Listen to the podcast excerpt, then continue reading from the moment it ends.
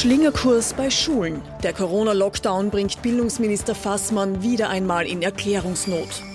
Rote One-Man-Show. Wiens Bürgermeister Ludwig hat zuletzt der SPÖ seinen Stempel aufgedrückt. Neuland in Deutschland. Eine Ampelkoalition wie bei unseren Nachbarn hat es hierzulande noch nicht gegeben.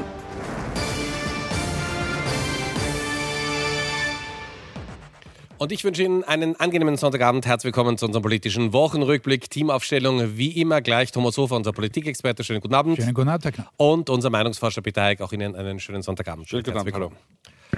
So, also die erste Woche im vierten Lockdown haben wir geschafft, ziehen wir ein bisschen Bilanz. Auf den Einkaufsstraßen ist weniger los, aber kein Vergleich natürlich zum ersten Lockdown. Und in den Schulen läuft eigentlich alles ganz normal wie vor dem Lockdown. Der Bildungsminister Heinz Fassmann hat sich ja stark gemacht, wollte die Schulen auf keinen Fall schließen, obwohl es jede Menge Kritik gegeben hat. Und er möchte auch bei diesem Kurs bleiben, auch wenn die Kritik in dieser Woche garantiert heftiger werden wird.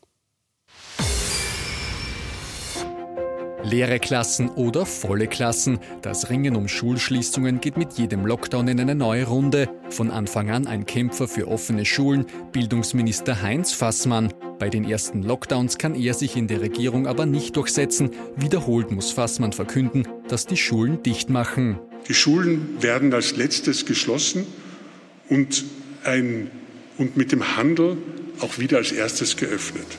Ein Jahr später Lockdown Nummer 4. Der Handel macht wieder Zwangspause, die Schulen diesmal aber nicht. Der Präsenzunterricht geht weiter. Die Schulen sind offen für alle die, die es brauchen. Kinder dürfen ohne ärztliches Attest zu Hause bleiben und werden keine Nachteile haben.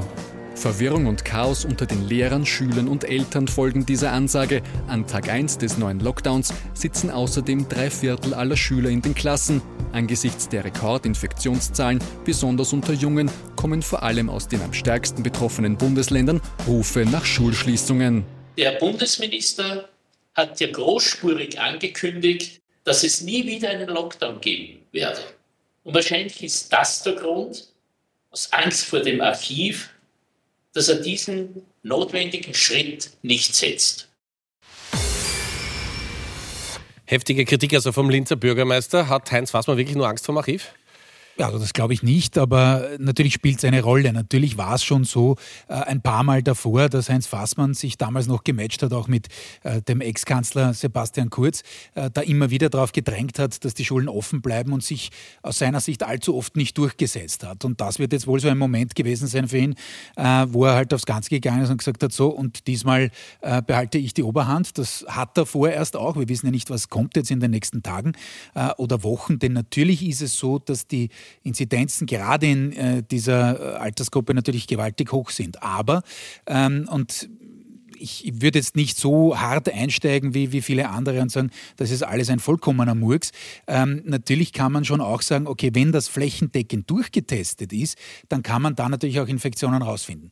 Pferdefuß dabei, muss man auch dazu sagen, ist jetzt nicht unbedingt nur die Schuld von Herrn Fassmann, sondern generell, das funktioniert halt, dieses flächendeckende, vor allem PCR-Testen in nur sehr, sehr wenigen Bundesländern und insofern äh, ist das äh, oder wäre das ein nettes Werkzeug, aber wir haben es halt leider allzu oft nicht in Verwendung. Herr Eick, man hat das Gefühl, bei vielen Eltern hat Heinz Fassmann einen Stein im Brett, weil die Schulen doch weiter offen sind.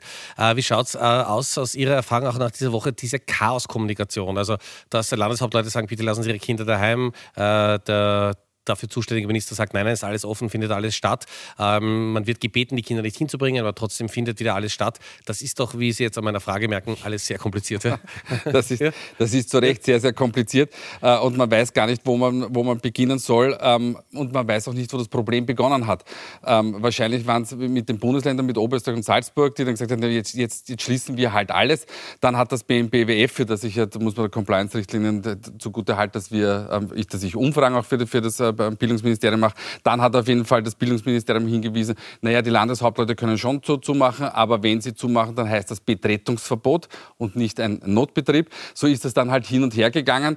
Ähm, äh, Kollege Hof und ich haben es dieser Tage im Vorfeld besprochen. In Wirklichkeit war es auch äh, für den Minister ein bisschen eine No-Win-Situation und in dieser No-Win-Situation hat es, wie der Kollege vorher ausgeführt hat, sich für jene Position entschieden, ähm, wo er sagt, so und jetzt bleibe ich drauf. Ich wollte diese Linie immer durchziehen und dann ziehe ich sie durch. Man wird sehen, ob sich das auch einspielt. Wir Menschen sind ja große Verdrängungsmaschinen. Vielleicht gelingt es uns. Wir werden sehen. Jetzt ist auch das Ende dieses Lockdowns schon angekündigt, und zwar der 13. Dezember soll es werden. Das ist ja äh, absolutes Hochrisiko kommunikationstechnisch. Jetzt muss man sagen, am Freitag wurde bekannt, es gibt eine neue, möglicherweise sehr, sehr gefährliche Variante. Mhm. Ist das jetzt die Wildcard auch für die Politik zu sagen, okay, das haben wir alles nicht wissen können? Äh, weil viele äh, Experten sagen, es ist unmöglich bis zum ja, 13. Äh, natürlich, was macht es so alert, wie wir als Gesellschaft natürlich schon sind, ist das natürlich ein weiteres Gefahrenmoment, das man jetzt beobachtet. Jetzt faktisch, aber bitte schön, wir sind jetzt alle nicht die Virologen und auch nicht die Epidemiologen. Ähm, wir können es jetzt nicht einschätzen hier am Tisch, sondern wir können uns nur auf, auf, auf mediale Berichte stützen. Natürlich ist das eine, eine potenziell große Gefahr. Ob es jetzt in Richtung 12., 13. Dezember als wirklich tauges, taugliches Argument äh, äh, herhalten kann, das ist wiederum eine zweite Geschichte. Aber es ist auch ohne diese Variante so, äh, dass möglicherweise die Zahlen nicht so weit runterkommen und man sieht das an den Intensivstationen, auch an den Normalstationen, genau das, was vor einigen Wochen schon Thema war. Das wird natürlich dort immer spitzer, das wird immer, immer knapper. Äh, natürlich kann sein, dass das noch verlängert wird, zumindest scheibchenweise, sage ich. Also, dass man sagt, gut, der Handel, der darf schon aufmachen, möglicherweise inklusive äh, eines, eines Einkaufssonntags dann, auch wenn die Kirche protestiert. Äh, und das andere macht halt erst danach auf. Das ist schon alles möglich an Spielvarianten. Aber natürlich ist die Gefahr, genauso wie Sie es angedeutet haben, schon in der Frage, wenn man wieder mal einen Termin gesagt hat und dann kann man ihn nicht halten und wenn auch nur teilweise nicht halten, na, dann wird es die Kritik äh, erst recht geben. Und man sieht natürlich, dass die Nerven weiterhin blank liegen, nicht nur in der Bevölkerung, sondern auch in der Politik. Wenn Sie ans heutige Match zwischen Kanzler Schallenberg und äh, FPÖ-Chef Kickel denken, dann äh, sieht man das äh, quasi jeden Tag auf der Bühne. Schauen wir zu Ihren Umfragen, Heik. Wie schaut es aus? Werden sich die Menschen an den Lockdown halten? Das ist ja die große Frage. Es gibt ja die Theorie, dass sich die Lockdowns von Mal zu Mal einfach auch abnützen, weil die Menschen das immer so ernst nehmen. Ich ne? glaube, diese Theorie hat ihre ja. Bestätigung gefunden. Äh, bevor wir das Insight zeigen, ähm, ganz wichtig, wir haben nicht gefragt, werden Sie sich persönlich an den äh, Lockdown halten, weil das wäre, würde eine sozial erwünschte ähm, Antwort äh, wahrscheinlich provozieren, sondern wir haben gefragt, wenn Sie Ihr persönliches Umfeld beobachten, wie, Sie, wie, schätzen Sie das da ein? Warum machen wir das so? Weil uns die Psychologie sagt, so eine projektive Fragestellung, da projiziere ich meine eigene Haltung hinein. So, wie ist das ausgegangen? Wir haben gefragt, werden sich die Menschen voll und ganz teilweise oder gar nicht daran halten? Und wir sehen, dass ähm, der, der Großteil sagt, nee, die werden sich teilweise daran halten. Let's face it, wenn Sie sich umschauen da draußen, ist das eine sehr, sehr realistische Einschätzung. Aller Voraussicht nach nur 17 Prozent sagen, die werden sich voll und ganz dran halten und 14 Prozent sagen überhaupt nicht. So, jetzt ist interessant immer, was wir immer machen, wir gehen ins Detail, wir schauen uns halt die Parteien an. Äh, und da gibt es die Auffälligkeit, dass es kaum einen Unterschied gibt. Also wir haben die drei größeren Parteien genommen, ähm, die, die, die ÖVP, die Sozialdemokraten und die Freiheitlichen. Und Sie sehen, es ist bei allen eigentlich so eine Ausprägung, die sagt, das teilweise ist ganz, ganz stark ausgeprägt. Ja, bei der freiheitlichen Wählerschaft ist mit 20 Prozent überhaupt nicht etwas stärker, aber auch nicht so, wie man es sich eigentlich erwartet hätte, dass man sagt, die gehen jetzt in die vollen und in die, in die, komplette, in die, in die, in die komplette Gegenrichtung. Bei der MFG wäre das wahrscheinlich ähm, etwas anders. Da wollen ja auch 67 Prozent, das wissen wir aus einer anderen Umfrage, alle derzeitigen Maßnahmen komplett abschaffen. Da weiß ich dann auch nicht mehr weiter. Okay, aber da werde ich Sie dann fragen, auch wenn ja, weiter ist. Gerne machen. Kommen wir zum nächsten Thema. Ähm, das ist Ihnen sicher auch aufgefallen in den letzten Wochen. Sieht man, es gibt einen, der da versucht, die Krise in die Hand zu nehmen, weit über seine Grenzen hinaus. Das ist der Wiener Bürgermeister Michael Ludwig. Äh, der äh, etabliert sich immer stärker als Krisenmanager. Und äh, wir haben uns das in dieser Woche mal genau angeschaut, welche Auswirkungen dieses Krisenmanagement vom Wiener Bürgermeister auch parteiintern auf die SPÖ hat. Michael Ludwig ist gerade der starke Mann in der SPÖ. Der Wiener Bürgermeister profiliert sich in der Corona-Krise als Verschärfungshardliner und die österreichweit niedrigsten Inzidenzzahlen geben ihm recht. Ludwig verteidigt diese Woche auch seine Unterstützung für eine Impfpflicht ab kommenden Februar. Das auch als ein Signal an jene Menschen, die bereits geimpft sind, dass wir eine Solidarität einfordern von allen in unserer Gesellschaft, um schnell aus dieser Pandemie herauszukommen und zu verhindern, dass wir neuerlich wieder in einem Lockdown schwere Auswirkungen auf den Wirtschaftsstandort, den Arbeitsmarkt, das Bildungssystem haben und das äh, Zusammenleben. Gemeinsam mit den roten Landeshauptleuten Hans-Peter Doskozil und Peter Kaiser hat Ludwig beim Lockdown-Gipfel vergangene Woche die rote Zustimmung zum Regierungsprojekt Impfpflicht zugesichert. Und das zu einem Zeitpunkt, wo noch nicht einmal der gesamte rote Parlamentsclub darüber informiert war. Der mächtige Gewerkschafter Josef Mochic ist über Ludwigs Vorpreschen etwa alles andere als erfreut. Trotz seiner Machtposition schließt Ludwig aus, roter Parteichef werden zu wollen. Das eint ihn übrigens mit seinem Vorgänger im Bürgermeistersessel Michael Häupl. Auch er galt lange Zeit als mächtigster Sozialdemokrat. Anders als Ludwig war er auch schon einmal SPÖ-Chef und zwar einige wenige Tage im Mai 2016 zwischen dem Rücktritt von Werner Feimann und der Einigung auf seinen Nachfolger Christian Kern.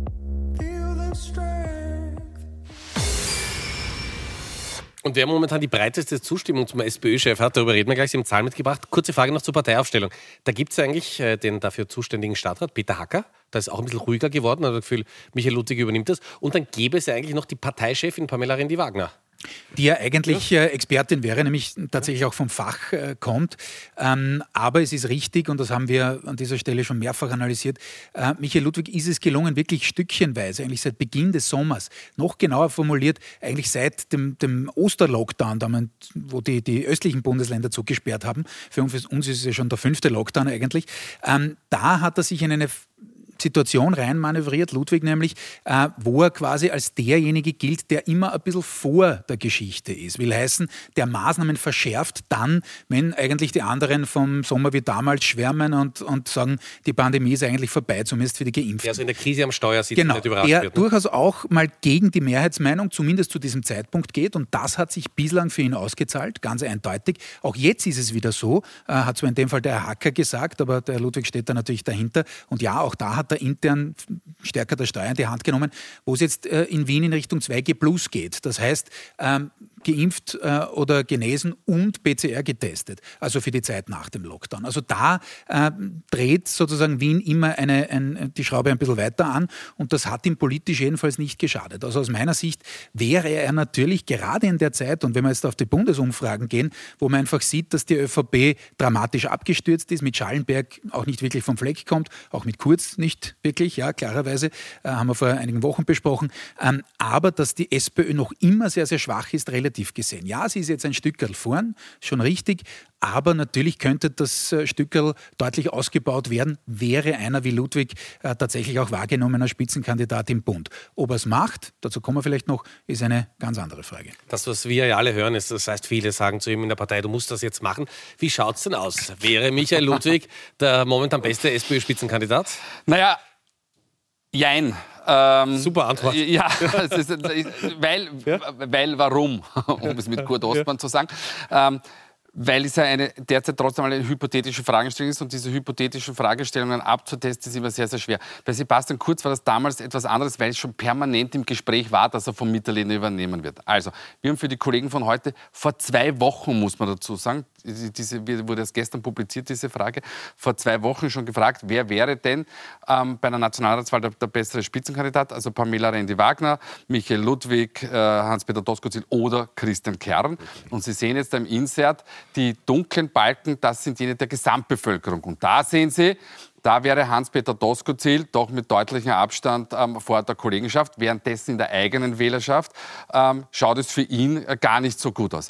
Da ist es, schaut es für Randy Wagner besser aus. Warum schaut es für sie nur besser aus und nicht sehr gut in der eigenen Wählerschaft? Weil eigentlich 30 Prozent für die amtierende Parteichefin ist an sich schon ein, ein recht ma maues Ergebnis.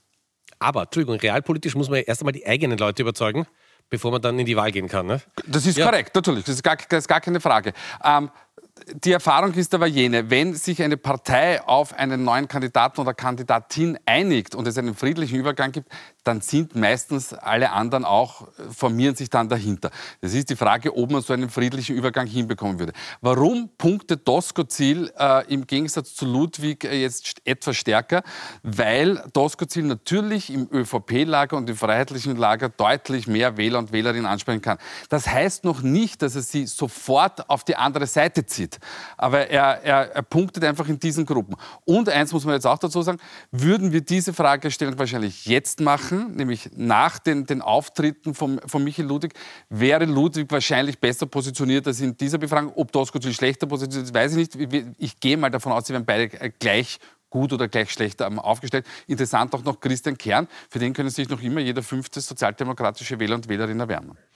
Aber ganz kurz, wenn wir nochmal zu diesen Zahlen von Peter Hay kommen, äh, da müsste doch in der SPÖ, und die kennen das natürlich auch und fangen das auch ab, äh, klar sein, also wenn man das äh, Potenzial steigern möchte und nicht im eigenen Teich fischen möchte, dann führt dann Hans-Peter Doskozil einfach kein Weg vorbei. Naja, nein, so würde ich es nicht sagen. Also er wäre dann eine Option. Aber es kommt ja noch was dazu, nicht nur die eigene Wählerschaft, sondern die eigene Funktionärsschicht, Herr Knapp.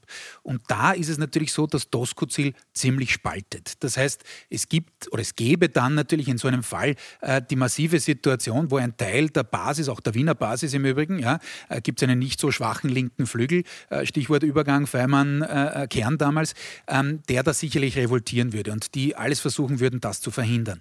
Das heißt, was man dann am Beginn hätte, wäre mal sozusagen die Spaltung in der Funktionärsschicht. Das ist jetzt für einen Nationalratswahlkampf nicht unbedingt die letzte seligmachende Einsicht, aber es wäre eine wichtige Geschichte. Äh, das Problem, das die SPÖ definitiv hat, auch angesichts dieser Zahlen und vieler andere, die publiziert waren, ist eben, dass Pamela Rendi-Wagner nicht als die beste Spitzenkandidatin wahrgenommen wird und als jene oder als eine, die eben dann nicht dramatisch draufdoppeln kann, die nicht einen Vorsprung rausschießen kann gegenüber einer taumelnden ÖVP nämlich seit Monaten taumelnden ÖVP. Und deswegen ist es natürlich so, dass da ganz viele dran äh, arbeiten und auch äh, sich zumindest die Überlegung machen, wer denn das sonst sein könnte. Äh, und ich glaube, der Kollege Heitz hat es perfekt den, auf den Punkt gebracht. Es ist tatsächlich so, ähm, dass Doskozil glaube ich, auch wegen seiner äh, Positionierung beim Thema Migration und anderer Themen da natürlich deutlich reinstrahlt ins Freiheitliche und ins ÖVP-Lager. Ob die jetzt wirklich ihn dann wählen würden und ihrer eigentlich angestammten Partei vorziehen wollten, das ist eine zweite Frage. Ludwig ist da sicherlich anders positioniert, das ist gar keine Frage. Also ich glaube persönlich, äh, es wäre mit beiden, mit Doskozil und mit Ludwig, wie gesagt, bei Doskozil mit der Einschränkung der eigenen Funktionärsschicht, äh, sicherlich möglich, dass die SPÖ da in den Umfragen ein bisschen vorne wegziehen könnte. Vielleicht nicht in dem Ausmaß, wie es der ÖVP 2019 gelungen ist, aber doch ein Stück weiter. Und das wäre dann, das ist dann schon die Überleitung, Entschuldigung, zum dritten Thema in Richtung einer Dreierkonstellation, äh, die dann mit Doskozil auch wieder schwierig wäre.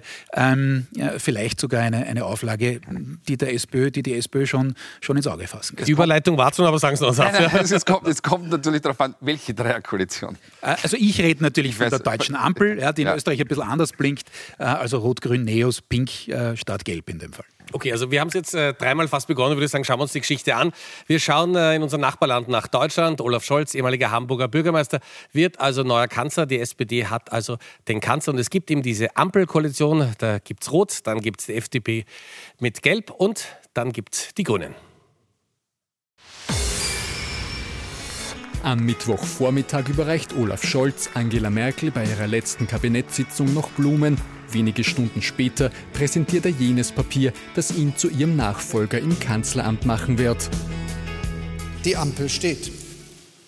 SPD, Grüne und FDP haben sich in den Verhandlungen auf einen gemeinsamen Koalitionsvertrag verständigt und damit auf ein neues Regierungsbündnis. Die Gratulationen der österreichischen Schwesterparteien lassen nicht lange auf sich warten. SPÖ-Chefin Pamela Rendi-Wagner spricht von einem wichtigen Signal für einen politischen Aufbruch in ganz Europa. Auch der grüne Vizekanzler Werner Kogler zeigt sich hoch erfreut. NEOS-Chefin Beate Meindl-Reisinger gratuliert vor allem der FDP und sie hätte in Österreich nach den vergangenen turbulenten Wochen kein Problem mehr mit Neuwahlen. Da braucht es wirklich eine Neustart und wenn Neuwahlen der einzige Weg dahin sind, dass eine, eine Regierungsmehrheit sich wiederfindet, die an Zukunftsprojekten arbeitet und auch Vertrauen ineinander hat, ja, dann soll es so sein. Also Sie werden für Neuwahlen 2022? Ich bin jedenfalls bereit. Ob das deutsche Ampelexperiment auch in Österreich funktionieren könnte, ist aber offen. Es wäre jedenfalls eine Premiere. Plangemäß würde die nächste Nationalratswahl jedenfalls erst 2024 stattfinden. Hofer, wie könnte man sich so eine Zusammenarbeit in Österreich vorstellen zwischen der SPÖ, der NEOS und den Grünen? Naja, also zumindest die drei Parteien können sich vorstellen. Das hat man schon während des äh, jetzt nicht mehr laufenden, aber bald wieder laufenden Urausschusses gesehen. Äh, da gab es sogar noch die Einbindung der FPÖ, äh, zumindest fallweise. Ähm, also ich glaube schon, dass jetzt auch mit sozusagen dieser deutschen Variante, die man jetzt sieht oder bald sehen wird auf offener Bühne, dass da jetzt einige schon die Fantasie in die Richtung entwickeln. Und das, was jetzt die Programmatik in Deutschland war, nämlich nämlich sozusagen mehr Progressivität wagen etc. Das könnte natürlich auch die Erzählung in Österreich sein. Aber, aber, aber, ähm, und ich habe es vorhin schon angetönt, natürlich ist es das so, äh, dass man sagt, okay, man, man, man verteilt das äh, Feld des Bären jetzt, bevor er noch erlegt ist. Nicht? Also äh, es wäre dann schon noch ein Wahlkampf. Die Frage ist, wie, wie startet man dort rein? Wer sind die Spitzenkandidatinnen und Spitzenkandidaten? Deswegen haben wir ja über die SPÖ geredet und ich bin eben der Meinung, das ja kann schon irgendwie passieren. Entschuldigung, wenn ich das so äh, defetistisch sage, dass sich äh, Randy Wagner da in der Position findet, dass sich das knapp aber doch ausgeht. Aber Kollege Hayek wird es bestätigen und mit Zahlen untermauern können. Wir haben da noch ein paar Unbekannte drinnen, wie zum Beispiel aktuell die MFG. Also wird jetzt wirklich sehr, sehr rasch gewählt. Die sind nicht nur beim Kollegen Hayek, sondern auch bei anderen Umfragen bei derzeit 6, 7 Prozent. Also wie sicher und wie stabil da so eine Mehrheit ist, das äh, lasse ich mal dahingestellt. Am Anfang wäre sicher eine gewisse Euphorie da, weil natürlich alle drei Parteien eint, äh, dass sie sozusagen gegen das System Kurz auch immer aufgetreten sind in den letzten Jahren, auch wenn die Grünen in der Regierung sind. Äh, also insofern ja, eine Erzählung gäbe es, ob sich dann wirklich das ausgeht und wie gesagt, mit welchem Personal, das ist eine zweite Geschichte. Herr Österreich, sehr konservativ, geht sich das aus, eine Mehrheit links der Mitte? Tja, ähm, laut meiner eigenen äh, These ja. nicht. Ja. Ähm, äh, die Umfragen sagen uns derzeit, man kann nicht mehr sagen was anderes, sondern ja. sie deuten etwas an. Ähm, es gab auch heute äh, im Kurier eine, eine ganz neue Sonntagsfrage. Da kommt die Sozialdemokratie auf 26, Grüne auf 12, Neos auf 12. Juhu, 50 Prozent. Ich wünsche recht viel Spaß mit diesen Konstellationen und abgesehen davon, äh, das kann ja wohl nicht die Ausgangssituation dafür sein, dass ich mir denke, na, dann gehen wir halt in Neuwahlen. Und das, was der Kollege Hofer angesprochen hat, ist natürlich äh, vollkommen korrekt. Wenn wir Pech haben, und deshalb waren nicht derzeit tatsächlich von Neuwahlen, ähm, dann haben wir möglicherweise, ich greife sehr hoch, ich weiß, einen Staatsnotstand. Weil es geht sich möglicherweise die besagte Dreierkoalition nicht aus. Es geht sich sogar vielleicht nicht einmal zwischen ÖVP und Sozialdemokraten etwas aus. Es geht sich mit Türkisblau sowieso nicht aus, da geht es sich nämlich emotional nicht aus. Und wenn es sich vielleicht doch ausginge, dann muss man sich die MFG mit an Bord tun. Also ganz ehrlich, das halte ich für problematisch. Wenn wir, derzeit besteht tatsächlich die Gefahr, wenn wir in Neuwahlen gehen, dass wir danach keine stabile Regierung mehr haben oder bilden können, die wir jetzt schon haben. Und ganz ehrlich, da bin ich dafür, dass diese Bundesregierung ähm, so lange wie möglich weitermacht, weil wir können uns das in dieser Situation schlicht und ergreifend nicht leisten. Wie gewohnt, zum Ende der Sendung die Top und Flops. Wir haben die beiden Herren, Thomas Hofer und Peter getrennt voneinander gefragt, wer in dieser Woche besonders positiv aufgefallen ist und wer es durchaus hätte besser machen können. Bitte. Lassen wir uns überraschen. So, gut, gut. Ich glaube, ich habe ein bisschen mehr Erklärungsbedarf. Ja, ja, äh, wir, mein, wir haben über zwei mein Minuten. Top äh, der Woche ist ja. äh, Thomas Stadelbauer, jetzt kein Politiker, war mal in einem politischen Kabinett tätig, aber das ist ein Krebspatient, der diese Woche ähm, seine Krebs-OP verschoben bekommen hat, schon am Weg in den OP. Er ist dann aus Wien wieder den Rückweg nach Oberösterreich angetreten, hat einige Interviews gegeben, äh, die sensationell waren, weil die Kontenance und Zurückhaltung, die dieser Mann, dessen Krebsoperation lebensnotwendig, äh, an den Tag gelegt hat, äh, die würde uns allen gut tun, also der gesamten Gesellschaft. Deswegen Top der Woche, wie der mit dieser Situation umgeht, äh, kann ich, äh, ja, äh, kann ich echt nur bewundern feststellen. Ähm, Flop der Woche ist der Herr Abgeordnete äh, Spanring von der äh, FPÖ, also Bundesratsabgeordneter, der mit einer unsäglichen Rede, ich glaube, wir haben einen kurzen genau. Einspieler, genau. von sich reden gemacht hat. Bringen die mich raus und, und hauen sie mich nieder und, und drücken mir die Spritze rein, die ich nicht will? Passiert das? Ist das der Plan? Und rufen Sie dann vielleicht zum Abschli Abschluss im Pfeil? Also Sie wissen, ich habe diese Nazi-Vergleiche und diese Gleichstellung mit den, mit den Nazi-Gräueln sowieso satt. Ja? Aber in dieser Situation ist das einfach nur mehr jenseitig und deswegen Flop der Woche.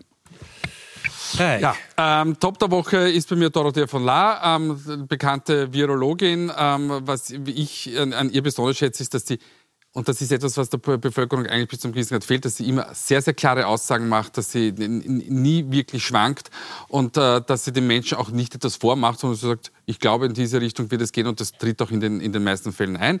Ähm, Flop der Woche äh, ist Gabriele Eichern, ähm, Rechtsschutzbeauftragte der, der Republik, ähm, schlicht und ergreifend deshalb, weil sie sich äh, als zu Selbstberatungszwecken, also als juristische Beratung, ähm, ähm, Anwälte geholt hat, die in diesen Kausen ähm, ähm, Beschuldigte vertreten. Das halte ich für eine, einen grenzwertigen Fall und äh, die Justizministerin hat sie ja auch zu einem Gespräch äh, be beordert. Ähm, und ich finde, sie hat massive Kritik äh, geäußert, muss man vielleicht vorher noch ganz Sie hat massive ja. Kritik, insbesondere ja. an der, an der Razzia bei der Zeitung Österreich geäußert.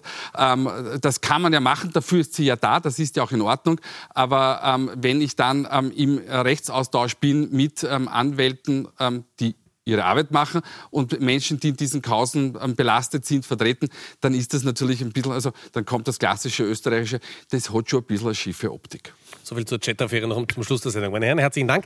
Ich darf mich bei Ihnen fürs Zuschauen bedanken, wünsche Ihnen eine angenehme Woche, freue mich, wenn wir uns in sieben Tagen wiedersehen. Kollegin Jenny Leimer meldet sich jetzt gleich mit den wichtigsten Meldungen des Tages und wir freuen uns natürlich, wenn Sie in den Podcast unserer Sendung hereinhören. Kommen Sie gut durch die Woche, bis zum nächsten Sonntag.